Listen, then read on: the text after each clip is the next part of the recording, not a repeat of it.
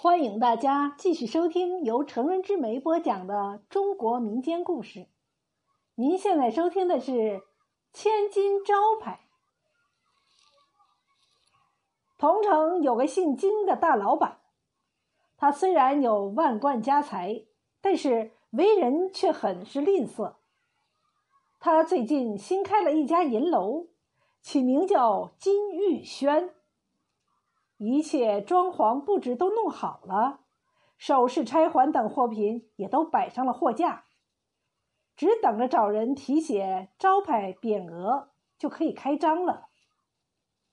找谁提招牌呢？这可把金老板给难住了。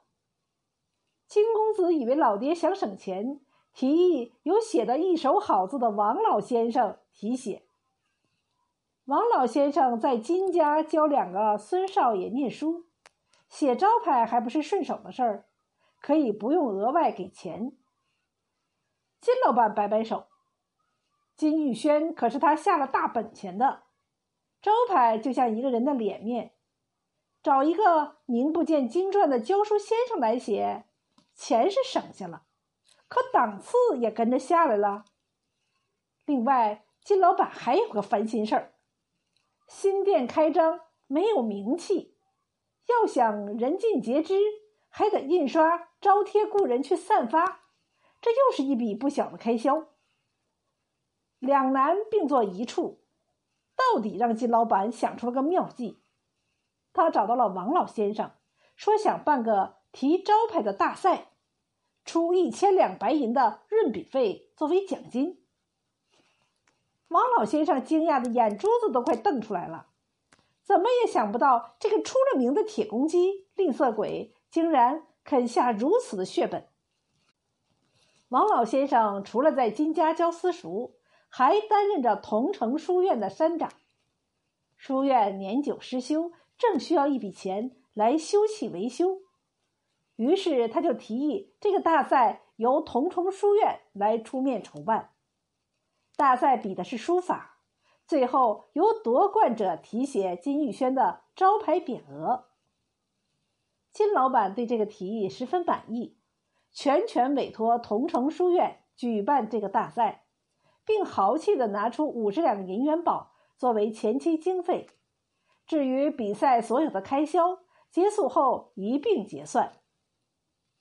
五十两银子对于金老板来说已经很难得了。为了以防万一，谨慎的王老先生和金老板签订了一个代办比赛的协议。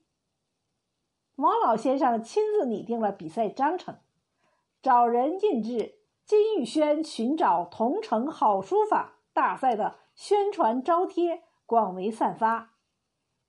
同城一下子就轰动了，价值千两白银的润笔题匾额。这是个多么巨大的诱惑呀！几乎同城所有的文人学子蜂拥而至，来书院报名参赛。楷书、隶书、行书、篆书，甚至狂草等各种书法作品，在参赛者笔下挥舞而就。整个比赛现场一派笔走龙蛇之势，真正是赛出了风格，赛出了水平。经过初赛、复赛、决赛，书院评出了各种书体的前三甲。王老先生请金老板亲自挑选。金老板左看看，右看看，皱着眉摇了摇头：“不好，不好，都不合老夫心意。”王老先生问道。不知金老板心仪什么样的书法？金老板淡淡道：“老夫要求也不高，就王羲之那样的就行。”王老先生听了，倒吸了一口凉气。书圣王羲之水平的作品，要求还不高？王老先生为难道。咱桐城就是个小县城，要真有那样的大书法家，还窝在这里干啥呀？早到京城求取功名利禄去了。金老板摇摇头：“这些人的书法都达不到我的要求，恕老夫不能收获。这次合作就此作罢。前期那五十两银子的经费，就当辛苦费了。”王老先生一听，这是要赖账啊！整个大赛历时一个月，费用一百两银子都打不住，都是同城学院垫付的。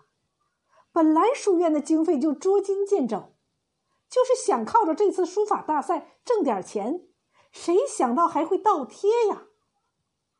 王老先生不由有些着急道：“金老板，书院的情况你也晓得，就算……”代办这次大赛没有盈余，可也不能赔钱呐，否则我怎么向师生们交代呀？金老板不紧不慢道：“在商言商，老夫是生意人，讲究的是将本求利，没有合适的人提写招牌，老夫也没有办法呀。”再说，老夫已经拿出了五十两银子，已经算是对书院仁至义尽了。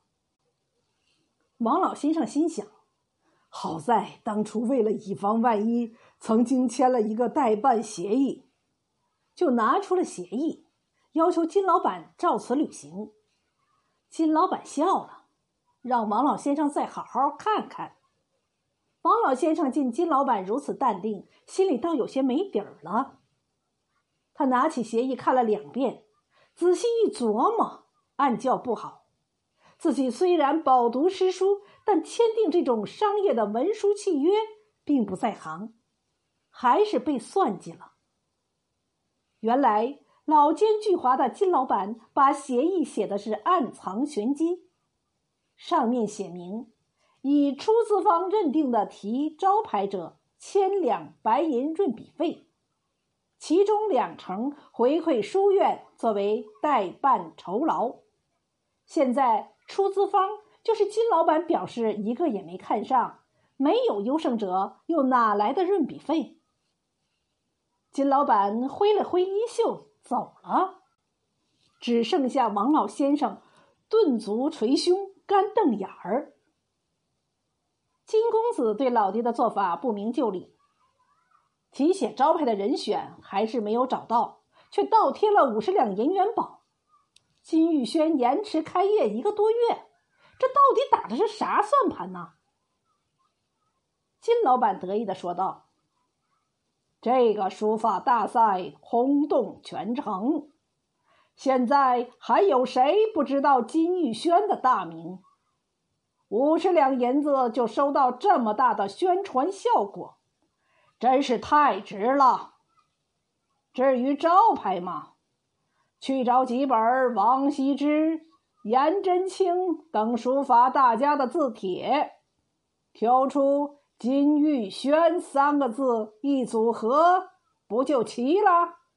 一个铜板都不用多花。金公子这才恍然大悟。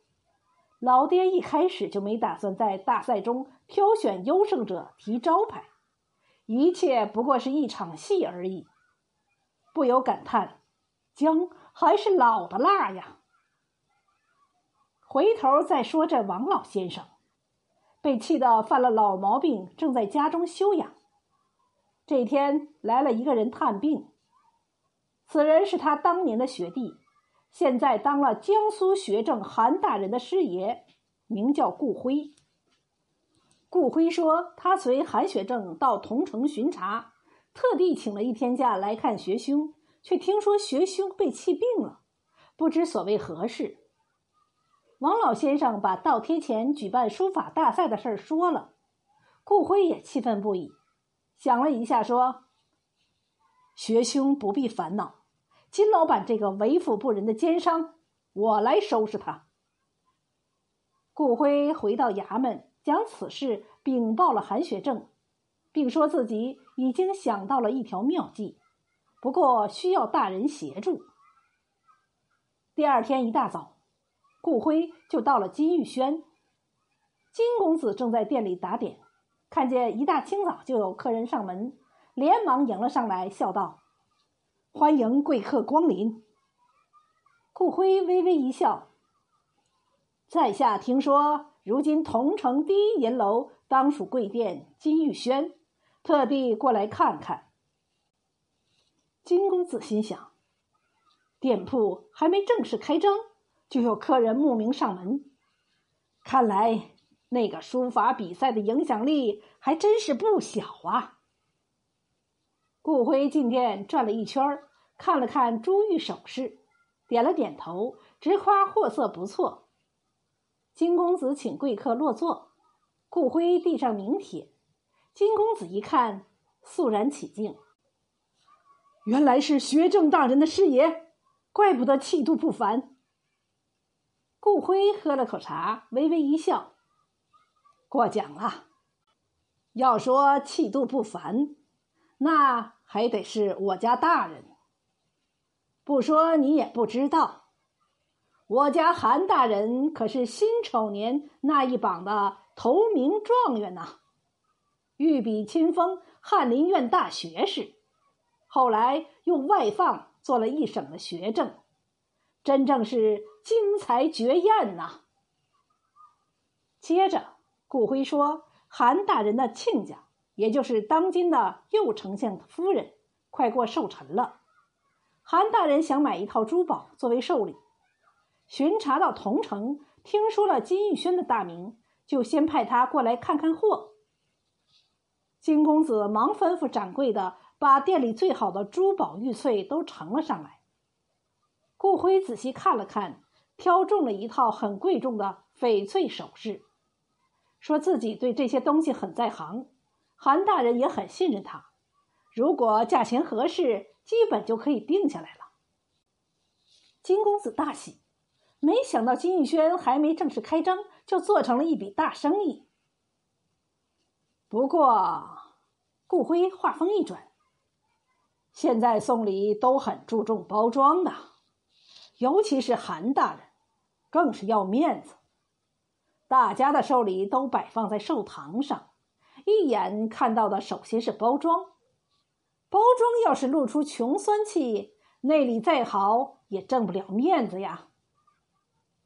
金公子表示，贵客尽管放心，金玉轩的首饰盒都是紫檀甚至沉香木制成的。绝不会没面子。盒子上还得印制烫金的店家名号，要不人家会以为是在哪个小店铺淘来的。顾辉说：“金公子听到这话有些为难了，因为招牌匾额还没提好呢。本来想从名家字帖里找，但不是王羲之的字帖里少字，就是柳公权的字帖里少字。”老是凑不齐。要是把不同书法家的字硬凑在一起，就连他这个外行看着都别扭啊。金公子思虑再三，终于说了实话。顾辉摇摇头，连说可惜。要是贵银楼的首饰能戴在右丞相夫人的身上，你们金玉轩的名号可就算是在京城贵妇圈里打响了。金公子忙请贵客稍坐片刻，他飞奔回家，找到了父亲金老板，把事情说了。金老板略一思忖，说：“虽然是笔大生意，但也不能听那顾师爷的一面之词，他得去衙门打听打听。”金老板来到衙门，找到相熟的书办一打听，韩学正果然住在里面，并且亲自向衙门里的差人询问过。同城有名银楼都有哪几家？他又把儿子形容的顾辉的容貌学了一遍，的确是随侍在学政大人左右的顾师爷。金老板马上去找王老先生，表示要从书法比赛的参赛者中挑选一位，立即题写招牌匾额。王老先生爱理不理的道。那些文人学子被阁下耍了个够，还有谁会愿意来题写招牌？除非你能兑现诺言，嫁出千金。金老板心疼不已，但为了能巴结上学政大人，甚至右丞相夫人，只得咬牙点头。王老先生又道：“找参赛者是不可能的了，逐一挑选，再联系大家，也太费功夫了。”就由我来题写金玉轩的招牌吧。千金润笔，我一文也不要，一半给同重书院做经费，另一半则捐给善堂。金老板意下如何呀？金老板已经是骑虎难下，只得连连点头。王老先生铺纸研墨。一挥而就，“金玉轩”三个字既典雅又大气，金老板看了也很满意。金公子接到老爹的通知，忙回店里回复还在坐等的顾师爷，表示三天后包装上的所有烫金名号都会印制好，一定让韩大人有面子。顾辉点点头，约好三天后来取首饰，说罢就告辞了。出了金玉轩，顾辉径直来到书院见王老先生，俩人相视大笑。三天后，金公子等来的不是顾师爷，而是他的一封信，说现在朝廷肃贪反腐之风正盛，右丞相虽然是韩大人的亲家，但毕竟也是上司，经过深思熟虑后，觉得送礼之举十分不妥，因此。那套翡翠首饰就不购买了，可以另处了。金公子忙赶到衙门，却听说学政一行人马已然离开桐城，到下一个县巡查去了。金老板坐在金玉轩里，左思右想。要说顾辉是骗子吧，可是珠宝、翡翠首饰都还在，没被骗走。要说失去了巴结高官和开分号的机会，可这本来就是没有的事儿啊。金老板琢磨不透，难道真是反腐肃贪惹的祸？他走到大门外，抬头看着招牌上金灿灿的“金玉轩”三个大字，忽然想到了另一个问题：当初儿子提议让王老先生题写招牌。是一文钱都不用花的呀，为啥兜兜转转大半天，招牌还是王老先生写的，自己却付出了一千两银票，外加五十两的银元宝，还有延迟开张一个月的损失，就为了金玉轩如今人尽皆知的名声？可这名声却是不咋招人待见呐。